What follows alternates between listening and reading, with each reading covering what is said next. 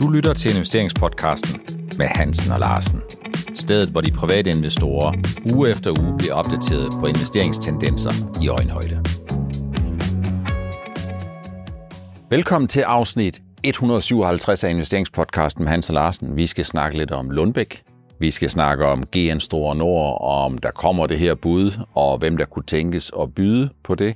Vi kommer ikke udenom at snakke en lille smule om Bavarian Nordic. Gør vi det, Helge, når nu det er sådan, at de har været på indkøb? Eller hvad tænker du? Ja, det kom jo lige ind for højre. Der kom jo sådan nogle tal for 23, og de regnede med omsætning og bundlinje ville være. Og det er jo så fint. Det krydder det hele, når man bagefter kommer og siger, at man har lavet stort opkøb, hvor man skal ud og hente nogle penge til, ikke?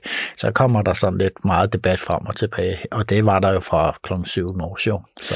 Selvom det med garanti fortsat er vigtigt at understrege, at det ikke er tale om en købs- eller salgsanbefaling, når vi kommer ind på de her ting, jamen så tror jeg da ikke, vi kommer helt udenom at snakke en lille smule om, Helge, at når CFO'en i Bavarian Nordic siger, at de har gjort et rigtig godt køb til en meget fornuftig pris, så er investorerne i hvert fald vurderet ud fra den kursreaktion, som først sendte aktien op med 6%, så sendte den ned med 3%, lidt mere uenige. Ja, det er rigtigt. Altså, der var først lidt glæde, og så bagefter, så ved du godt, der kommer så lidt efter tænksomhed. Jeg tror også, der er mange investorer, der tænker, hvor lang tid går der så, før tingene er afklaret, og aktien stiger igen, kan det betale sig at være med? Mm. Den er også enorm. Vi starter med Lundbeck. Lundbeck har jo haft en smertelig kursudvikling, hvis man kigger de sidste 5 år, Helge. Hvis vi bare sådan lige tager cirka den seneste måned fra, så har det været en lang nedtur, en lang ørkenvandring, og vi har haft Lundbeck oppe til debat flere gange, og det er ikke fordi, vi slår på Lundbeck, men vi slår på det, Lundbeck har gjort forkert. De har delt aktien op i et A- og et B-hold. De har talt om en kapitaludvidelse, som skulle komme, hvis det var sådan, de fandt noget, som de kunne supplere deres pipeline med. Og der har vi jo snakket om, og jeg har været bannerfører for at sige, at når man skal købe et andet selskab, og hvis man eventuelt skal udstede nye aktier, så skal man jo gøre det ud fra en styrkeposition, ud fra en høj prisfastsættelse for at undgå en meget stor udvandring. Og det er jo noget af det, som investorerne har reageret negativt på. ATB har solgt alle deres Lundbeck-aktier, og ja, listen er fortrædeligheder, den er alenlang. Men nu er der sket noget bedre, fordi Lundbeck er faktisk begyndt at fokusere på det, en virksomhed bør fokusere på, nemlig værdiskabelse. Og det er jo meget interessant. Er det fordi Lundbeck, de ligesom har mærket smerten på egen krop, eller er de blevet klogere, eller hvad? Ja, det kunne være, at de har fået en god ny kommunikationschef eller et eller andet, eller de diskuterer strategien i bestyrelsen, altså, fordi det er jo mange ting, der ligesom har været galt med den kommunikation, de har haft ud til markedet i meget, meget lang tid. Men det, der sker nu, det er jo, at de kommer med en guiding, sådan, den var mellemlang sigt, var det ikke det? Det var mere end et år, de kom med en guiding på, at de ville have en vækst, den var godt nok et encifret. Men det, der er vigtigt, at de også signalerer, jamen, vi har ikke de der patentudløb. Det er ret vigtigt, og så kan man sige, hvis vi sådan som markedsjagttager, og hvis man kender lidt til sygdommen, så ved man godt, at det her migræne, det er faktisk et godt felt, de er i, men en enhed, og så det her med agitation hos demente, hvor man ellers ikke har ret meget at dæmpe vrede og hissighedsudbrudene ned med en antipsykotisk medicin, som har nogle forfærdelige bivirkninger, især hvis det bliver, man får det for ofte. Så de ligger meget godt med de her to produkter, men regnskabet viser, at nøgleprodukterne generelt gik godt. Så jeg tror, der var rigtig mange glade for, der var blevet glade for det her, og så er det jo derfor, aktien har set et fornuftigt ud kursmæssigt her siden regnskabet. Man kan sige, at prisfastsættelsen, Helge, den er jo gået lidt op, men den er jo stadigvæk meget lav. Altså, de prisfastsættes til cirka 6 gange EV/EBITDA på 2023-forventningerne. Sådan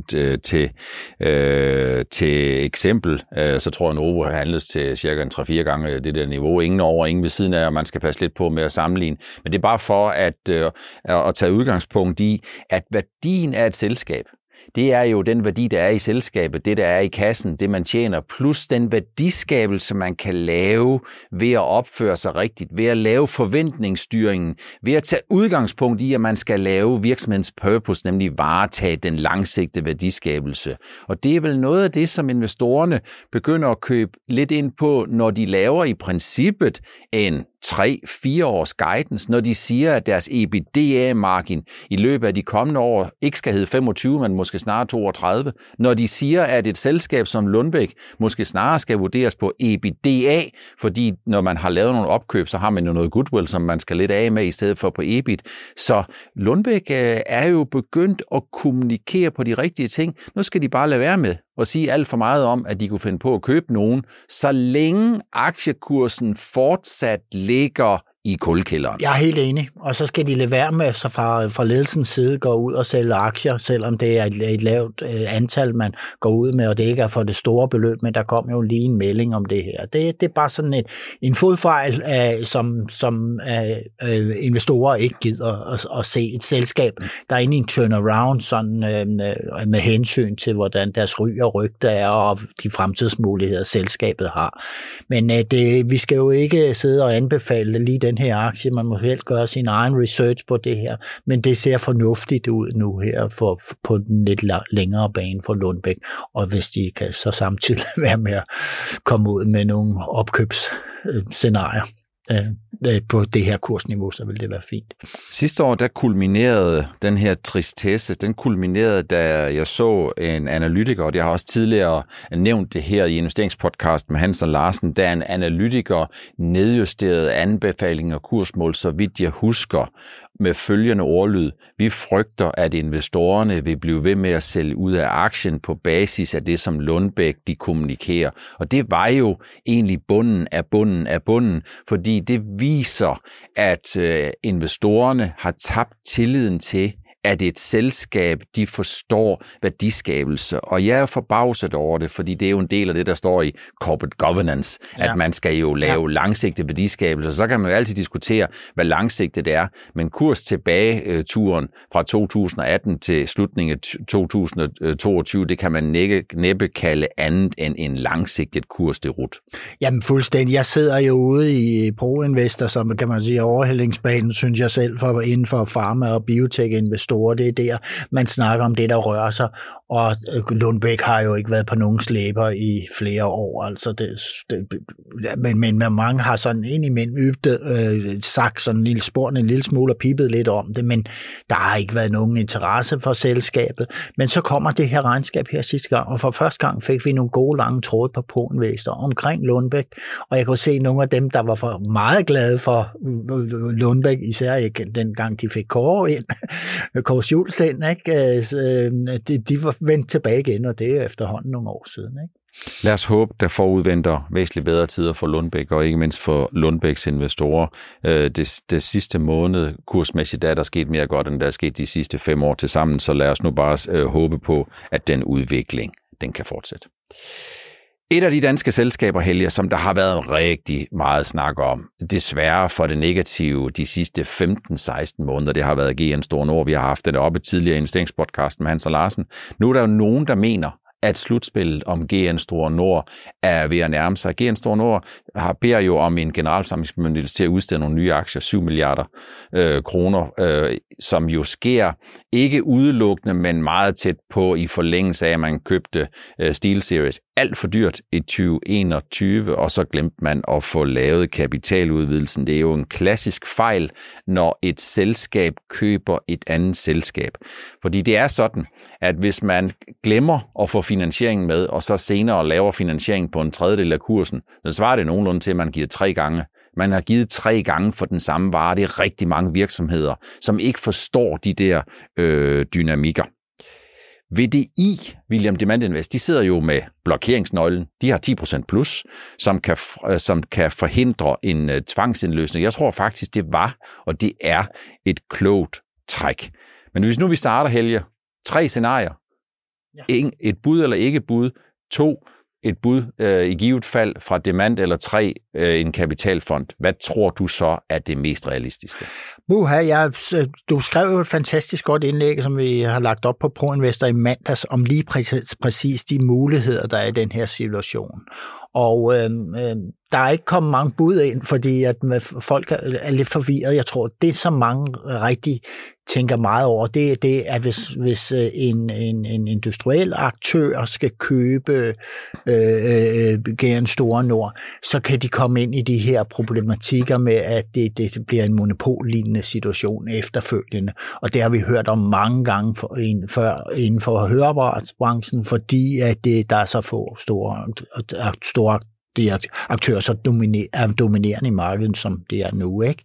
Så det er der rigtig, rigtig mange tænker på. Så er der nogen, der også tænker på det her med kapitalfond, og så som du selv nævner, at William Demant kan måske købe det, de mangler i deres egen portefølje og have succes med det her, med, som SteelSeries indeholder, ikke? Altså det her med mikrofoner og øretelefoner og alt det her, som ikke er høreapparater, ikke? Altså hvis jeg selv skal våge her, så tror jeg stadigvæk på, at med en lille overvægt til, at der ikke kommer et bud, det tror jeg stadigvæk på, er det mest realistiske. Det var også det, jeg startede året med tippen 13, men jeg vil sige, at jeg er blevet meget mere usikker på den her situation. Jeg så en analytiker, som frisk og frejdigt for en måned siden sagde, at vi tror, at sandsynligheden for, risikoen for en kapitaludvidelse er relativt lille, og vi tror, at sandsynligheden for, at demand eventuelt kan komme til at købe relativt stor. Og der må man sige indtil videre, jamen så er kapitaludvidelsen, den er jo så kommet. Den er ikke gennemført endnu, men der er der en risiko for, at den kommer. Når jeg siger risiko, så er det jo fordi, når man skal ud og hente aktiekapital, sælge nye aktier på en stærkt decimeret aktiekurs, så er der jo en betydelig udvandring, hvor man forærer nogle af de værdier, der er i selskabet til de nye aktionærer og lader de gamle aktionærer lide under det. Ja, altså det er der ikke, synes den, vil jeg sige. Der er meget lidt opbakning til for de gamle aktionærer, måske være hilse at se. Men hvis jeg skal prøve at zoome lidt ind på det, Helge, og hvis jeg skal prøve at zoome ind på, hvis nu der skulle komme et bud, hvor det kunne komme fra, så tror jeg lidt mindre på kapitalfonden og lidt mere på demand. Og det er fordi, demand er formentlig ligneragtig tilpas stor, til de kan håndtere det, og tilpas lille til, at det ikke møder konkurrencemyndighedernes meget store forbudt indtrængningsskiltet. Og så tror jeg måske også, der er noget andet, der gør sig gældende, nemlig at direktøren i William Demant Invest, det er jo Niels Jacobsen, og han var mangeårig direktør i Demant, og han er altså god til sit håndværk. Og jeg tror, der er noget af det, som han sidder og kigger på, det kunne jo være, at man kunne måske også komme ud i en situation, hvor Demant kunne købe GN, så kunne de tage høreapparatsdelen selv, så kunne de blive rigtig, rigtig tung på den del, og så kunne de finde en ny ejer til headset, til den problematiske situation, de selv har med communications, hvor de ikke tjener de penge, de skal tjene langt fra, og så kunne de give SteelSeries med, og så på den måde, jamen, så kunne de finansiere en del af den der handel, simpelthen fordi, som udgangspunkt, så har Demant jo også en lille smule for høj gæld i 2023. Det er derfor, at de er lidt forsigtige med udbytte og aktietilbagekøb og forskellige andre ting. Så kunne du se sådan en løsning for dig, hvor der sker en opdeling? Ja, det er helt fantastisk godt tænkt af dig, Per, fordi at det vil jo være alle tiders, hvis det lykkes for i det her tilfælde. I hvert fald for Demant, de vil sidde rigtig godt i det, og så ja, så ville det jo være en situation, at deres gældsproblematik ikke betød det store, hvis det fik en ordentlig pris for de andre audio-ting, ikke? Jeg siger ikke, det sker. Jeg siger bare, at jeg er ret sikker på, at det er noget af det, som nogen de sidder og tænker på. Det er noget af det, som nogen de sidder og regner på. Og husk som altid, det er ikke en opfordring om hverken at købe eller sælge i GN, Store Nord, Demant eller et hvilken som helst af de andre selskaber, som vi snakker om lidt her. Men der er ingen tvivl om, at GN Store Nord og deres fremtid er noget af det, man snakker en del om. Og der er også nogen, der ligesom siger, jamen kan vide, hvad ledelsen de tænker om det her. Og der tænker jeg, at investorerne de tænker lidt mere på ledelsen, for hvis investorerne havde store tanker om ledelse og bestyrelse, så var det vel egentlig sådan, at så var vi slet ikke havnet i den her suppedasen. Netop, og hvis man havde store tanker omkring ledelsen, så ville kursen jo være, det ville jo være fint, den ville jo stige rigtig, rigtig meget på opkøbsrygter, og det har den trods alt ikke gjort. Det bliver spændende, og det bliver spændende at følge. Så vidt jeg husker, så er det sådan, at den ordinære generalforsamling i GN Store Nord, den er den 15. marts. Det er jo om en måned, og der kan nå at ske. Enten så sker der en hel del, eller også, jamen, så bliver der bare gennemført en kapitaludvidelse, og investorerne, de må til lommerne, og man overfører nogle værdier fra de nuværende aktionærer til de nye aktionærer.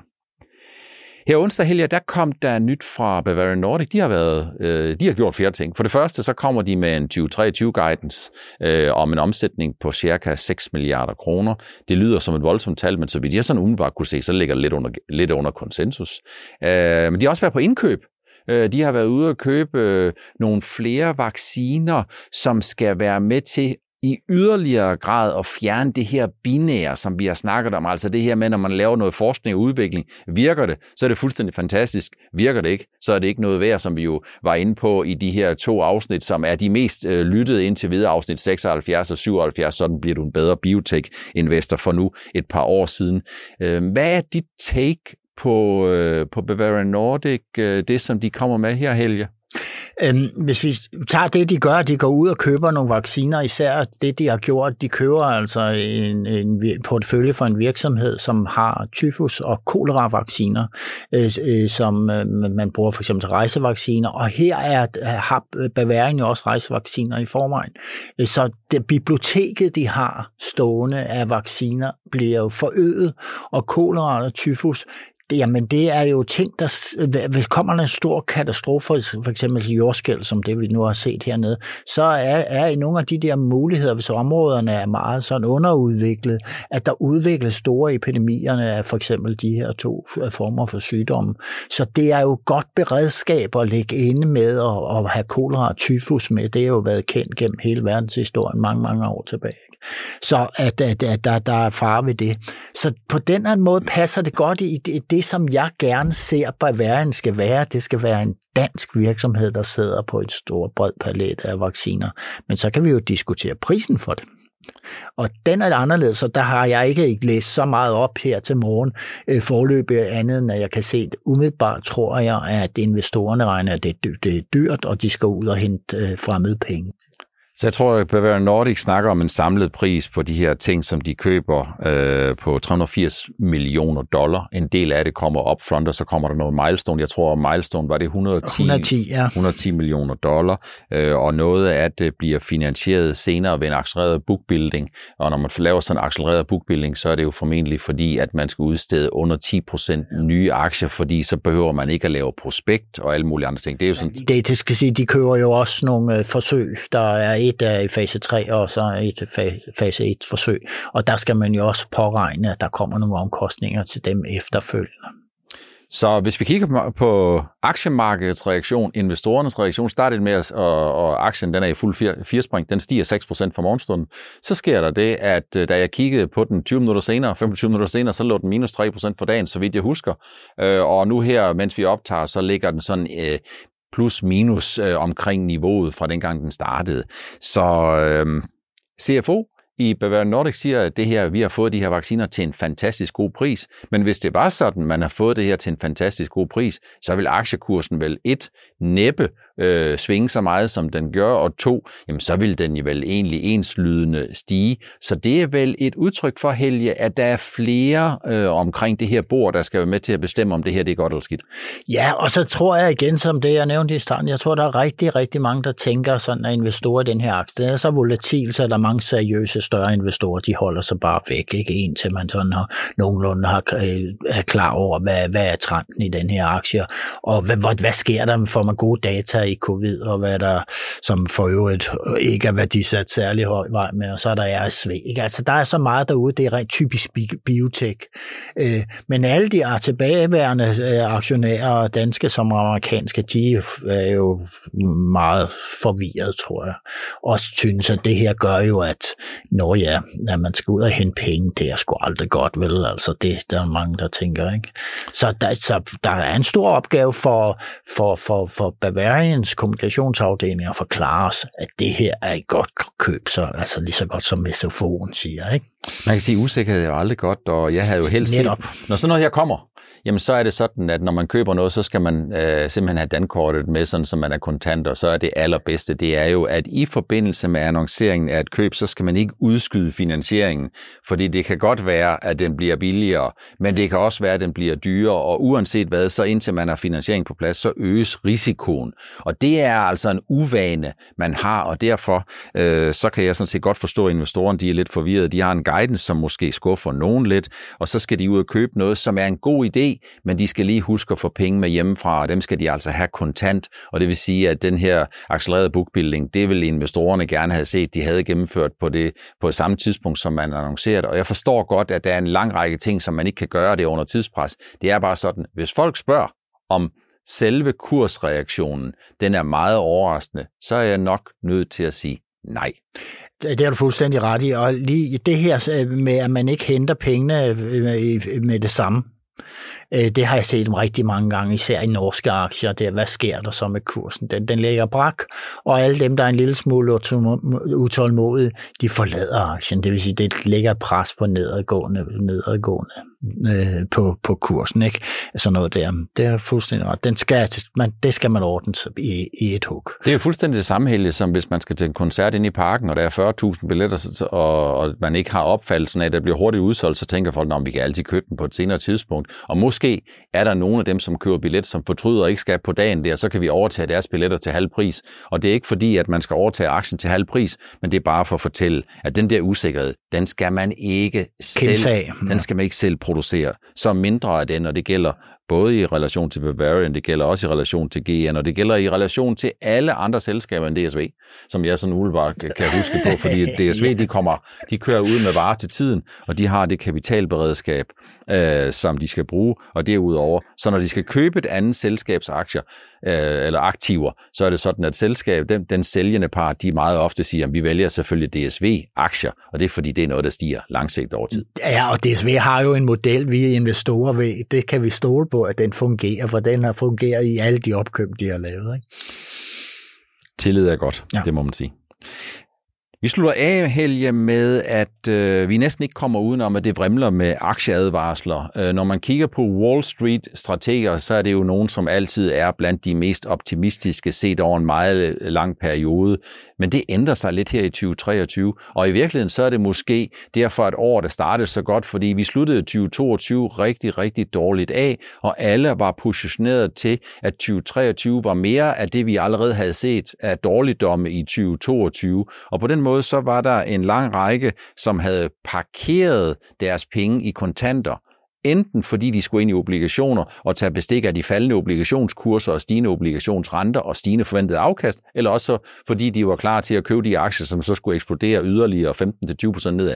Det skete så ikke. Men ikke desto mindre, så er det stadigvæk sådan, at vi får alle mulige aktieadvarsler om, at renterne de skal lidt højere, og aktierne kører en 15-20% ned. Hvad guldlok? Det er altså ikke noget, strategerne de tror på. Nej, og strategerne over en bred kamp har været negative i et stykke tid, og nu fik vi så lige nogle tal her for prisstigningerne i USA her, og de var ikke dæmpet særlig meget, altså nej. Faktisk. Og der er 3 medlemmer af centralbankernes komité derovre, der er ude og melde, at ja, men vi fortsætter presset ud her i 23, ikke? Det lagde jo også lidt dæmper på aktien i går, men så vendte det rundt. Og det vi ser nu, tror jeg, at når vækstaktier bliver så påvirket af højere renter, hvorfor søren er der så mange af dem, der trods alt stiger? Mm. Og jeg tror, at der er så tilstrækkeligt mange penge parkeret på sidelinjen, så nogle af dem bliver simpelthen, der er man fristet, og så allokerer man det til aktier. Og det er det, der sker. Og der kommer et vist momentum i det her, og der er nogen, der satser på stigninger, men jeg tror altså i samme moment, at rigtig mange går ud igen. Altså der er en underliggende nervøsitet, der er mindre likviditet i den handel, der kommer lettere stigning, der er short look, og det er sådan nogle ting, der sker nu. Det er ikke for alvor seriøst store indkøb, vi ser. Det tror jeg, du har helt ret i. Jeg tror, at likviditeten er lidt mindre, og når likviditeten er lidt mindre, og folk de springer fra tue til tue, kan man sige, så tager man bestik af den udvikling, der er inden for dagen. Og det er derfor, vi samtidig kan se, at de amerikanske aktier slutter på indeksniveau plus 1,5%, uden at der sådan set er sket noget. Men det er fordi, der er nogen, der ligesom tænker, hold da fast, udvikling og retning i dag, den er positiv. Vi skal lidt med på det her, og så skal vi sørge for at være ude inden klokken er 22 dansk tid, eller 16 New York-tid, sådan så vi når ud, inden markedet det lukker. Og på den måde, så er det jo sådan lidt en selvforstærkende volatilitetsdyrker, kan man sige, fordi der er rigtig mange, der tager bestik fra team til team og fra dag til dag. Vi har inde på ProInvestor har vi en professionel gennem mange år trader siddende, som hedder Nordic Stock, og han har været ude præcis med den her analyse, at for 23 for ham bliver nok så et år med meget, meget hyppig swing trading, hvor man ligesom siger, nu er der et købsignal i den aktie, og så hopper man på den. Nu er der et salgsignal efter en stigning på 3-5%, så hopper man ud i den, så kigger man, hvornår kommer næste regnskabsaflæggelse, og sådan kører det videre. Den analyse, han kom med et par gange efterhånden, og i hans tråde inde på ProInvestor, jamen så er der mange, der følger ham, og det er jo simpelthen, det er bedre med at tage de små gevinster, og så vente med alt det langsigtede gode som til en tid, hvor man er mere klar på, hvordan er den økonomiske situation generelt. Der er ingen tvivl om, at det er i hvert fald et af de scenarier, som er mulige i 2023, at aktierne efter en rigtig god start både kan suge lidt tilbage, men formentlig en betydelig del af 2023 bliver ved med at være lidt til den gode og lidt til den dårlige side. Og det er jo fordi, at hvis det er sådan, at vi er på vej ind i en situation, hvor sandsynligheden for en amerikansk blød landing, uden at man får en underafkøling med en økonomi, som vækstmæssigt kommer ned på frysepunktet, jamen så er det sådan, at så vil inflationen, den vil formentlig gå ned i langsommere tempo, og så vil der være flere rentestigninger, og vi kommer ikke til at se noget rentefald i hele 2023, som rentestrukturen måske kunne afspejle. Så på den måde, så kan man sige, jamen guldlok, det er jo hverken for varmt eller for koldt, men lige tilpas. Men det er altså en situation, som er svær at lave. Ja, det er svært. Og i det hele taget er den situation, vi står i nu, Per, sådan med globalt med økonomierne og centralbankerne, at den er svær at gennemskue. Det er lidt af et eksperiment, vi er ude i, trods alt. Det er jo sjældent, man får sådan noget som det her. Det var det, vi havde valgt at tage med i afsnit 157 af investeringspodcasten med Hansen og Larsen. Tak fordi du stadigvæk følger med, og jeg håber, du føler dig godt opdateret på de seneste selskabshændelser, som der har været i den her uge, som vi forsøgte at gennemgå, og som altid. Det er ikke hverken en købs- eller en salgsanbefaling på de selskaber, som du har hørt om i investeringspodcasten med Hansen og Larsen. Vi ses og tales ved i næste uges afsnit 158.